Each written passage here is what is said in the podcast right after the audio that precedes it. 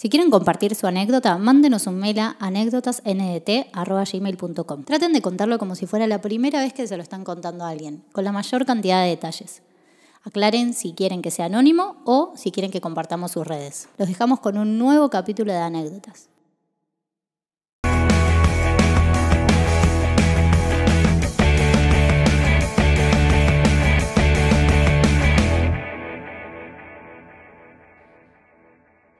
Esta anécdota se llama La piba que no me dejaba cagar. Mi nombre es Rodrigo, soy de Mar del Plata, como yo, pero estuve viviendo bastantes años en el sur. Cuando vuelvo a Mar del, conozco en un bar a una chica que resultó ser amiga de una amiga de mi ex. Nos quedamos charlando toda la noche, re buena onda, nos caímos tan bien que al toque decidimos ponerla una inmobiliaria, que era el negocio que tenía la familia de ella. Ella aportaba el conocimiento y yo el capital. ¿Qué nivel de borrachera tenés que tener para ponerte una inmobiliaria con alguien que conociste esa noche? Es como, ¿qué haces de tu vida? Eh, hago inmobiliaria. Ah, yo tengo plata. Ah, hacemos una. eh, bueno, ya arrancó muy raro esto. Abrimos esta inmobiliaria, iba yendo todo perfecto. Incluso un día la invité a casa a cenar con mi familia para que, que la conozcan, porque era mi socia. Y cuando mi viejo se va de mi casa, en la puerta de mi casa me dice: esta chica es muy emprendedora. Ojo, que tiene un carácter muy fuerte. Y eso sí, no vayan a garchar, por favor, le pide el papá. Rodrigo le contesta: obvio, papá, ¿qué te pensás, que soy boludo? Él insistió diciendo que nunca hay que mezclar negocios con placer. Lo convencí de que no iba a ser así, él se fue tranquilo y cuestión que a las dos semanas ya estábamos garchando. Solo una cosa tenías que hacer, Rodrigo, pero bueno. Y no solo eso, también terminamos siendo pareja. Se pusieron de novios, tenían un emprendimiento, por ahora, todo joya. Un año después de relación, eh, una noche nos invita a comer un asado a su familia, pero justo tuvimos una discusión muy fuerte por un tema de plata. Como yo había puesto el capital, me quedaba con el setenta y cinco por ciento de la ganancia, porque tenía que recuperar la inversión, y ella solo el veinticinco por ciento. Ey. Cuestión que discutimos y nos mandamos a la mierda mal.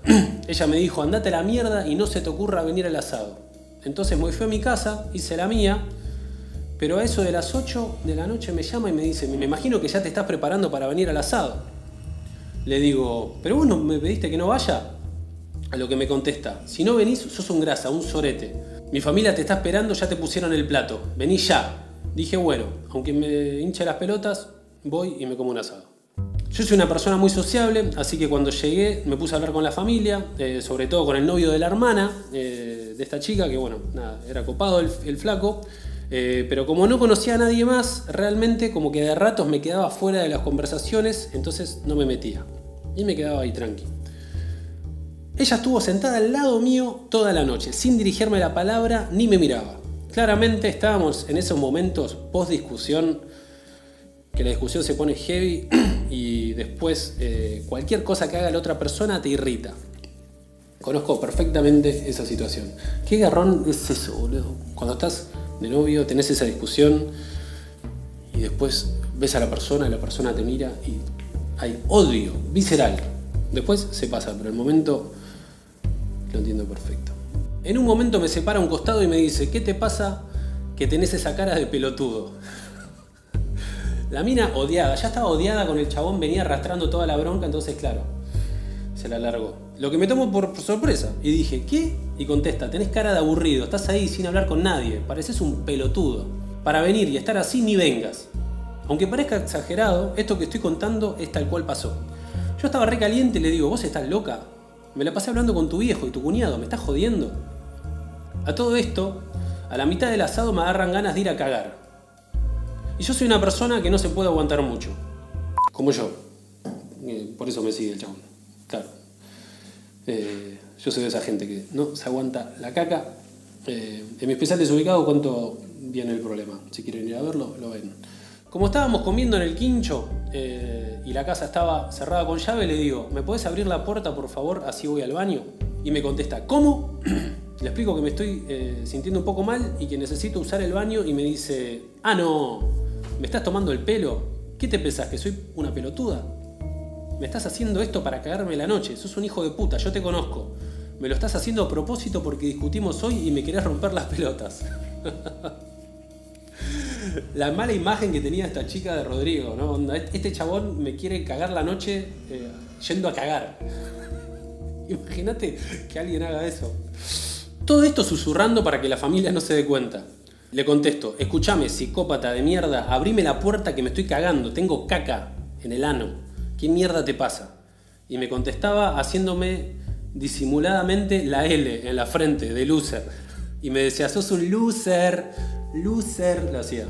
Me pellizcaba abajo de la mesa y me dice, sonreí, sonreí, así no se dan cuenta que estamos peleando, sonreí, hijo de puta, no me levantes la voz, reíte, ja, ja, ja, ja. No lo podía creer. Le tuve que decir que si no me abría le rompía la puerta con un caño porque me estaba cagando en serio. Y ahí recién me abrió. Entiendo esa desesperación. Tremendo cago me he hecho. Todo transpirado terminé y cuando salgo me estaba esperando en la puerta como un soldado. Y me dice, ¿ves que sos un hijo de puta? veintitrés minutos cagando. Te tomé el tiempo, vos acá y yo teniendo que caretearla con mi familia. Directamente la ignoré y volvimos. veintitrés minutos cagando. Bueno, sí, con diarrea.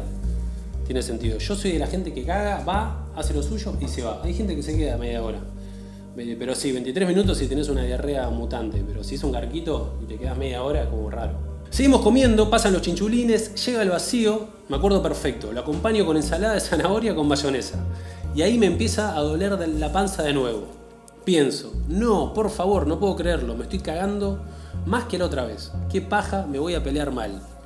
Ahí eh, la pienso un toque más y digo, no puede ser que esté pensando en no ir a cagar por esta pelotuda. Así que le digo, Car, me estoy cagando, otra vez. En lo que me contesta, ja, ja, ja. ¿Imaginás que sea verdad? Así que directamente le digo de una, por favor, te lo juro por mi familia, me estoy muriendo, me siento mal. Y de nuevo empezó, tenés que ir al médico, enfermo, tenés que hacerte ver, tenés un problema en la cabeza y en el estómago, hijo de puta, me estás cagando la noche, te juro que después de esto cortamos, no me, no me ves más en tu puta vida. Mientras hablaba yo por dentro me moría de risa pensando, no puedo creer que esta mujer no me deja hacer caca. Después de ir al baño, me empieza a echar de su casa, a los empujones, por tener que cagar. Le digo, pero tengo que salvar a tu familia, me quedó un busito, todavía tengo ensalada de zanahoria en el plato. No le importó y me cerró el portón y me dejó fuera. Y así termina la anécdota de la piba que no me dejaba cagar. Y aunque en ese momento fue una situación tensa, hoy lo recuerdo como una historia graciosa de una pareja inmadura que tenía fricciones por las presiones de meterse juntos en un negocio sin conocerse bien. Desde entonces siempre le hago caso a mi viejo y no volvía a cruzar placeres con negocios. Bueno, acá surge el debate, claro, porque la discusión fue por la plata, ¿no? Arrancó por la plata, porque él puso todo el capital, él puso el cien por ciento del capital y ella ponía el conocimiento, ella era la que laburaba más. Entonces ella decía, loco, ¿por qué mierda yo me llevo el veinticinco por ciento y vos te llevas el setenta y cinco por ciento? Si yo laburo más, yo me tengo que llevar el cincuenta por ciento. Él dice, pero yo tengo que recuperar la inversión. Hay un debate lindo, ¿qué piensan ustedes? Eh... Por otro lado, el chabón solo estaba cagando nomás. Se estaba cagando y ella se enojaba. Eso es lo más, es lo más gracioso de la anécdota y lo más raro. Eh, pero igualmente, no es que ella odiaba que él cague. No es que odiaba que él haga caca. Él, eh, ella estaba cargada por toda la discusión y la guita y este, y este chabón eh, gana más guita que yo.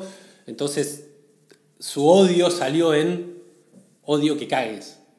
Eh, No es que es una psicópata que odia que cague la gente, que va por la vida odiando a la gente que caga. No, es como que venía muy cargada.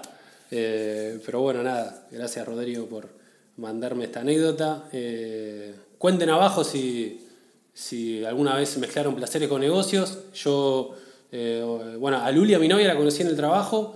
Y, eh, y estuvimos eh, juntos en el trabajo en la época de enamoramiento y después me cambié de trabajo. Así que vivimos... Eh, Nada, el, el mejor eh, tiempo, así que no me pasó algo parecido a lo de Rodrigo. Y bueno, si tienen alguna anécdota, recuerden, se los recuerdo, eh, mandan eh, su mail a anécdotas n d t arroba gmail punto com. Cristian Condomir recibe las anécdotas, ustedes se las mandan, él me las manda a mí y yo se las leo. Cualquier anécdota que sea graciosa, interesante, oscura, anécdotas que nunca se hayan animado a contarla a nadie o que cuentan en sus amistades y la gente se ríe y se divierte o lo que sea, yo la cuento acá. Eh, recuerden que la pueden mandar por escrito o por audio y me dicen a mí eh, y, me, y me dejan por escrito si quieren que los nombre, si quieren que deje sus redes sociales o si quieren que sea anónimo, si quieren que sea anónimo, es todo anónimo. Bueno, mucha información, muchas gracias por llegar hasta acá, eh, buena vida, chao.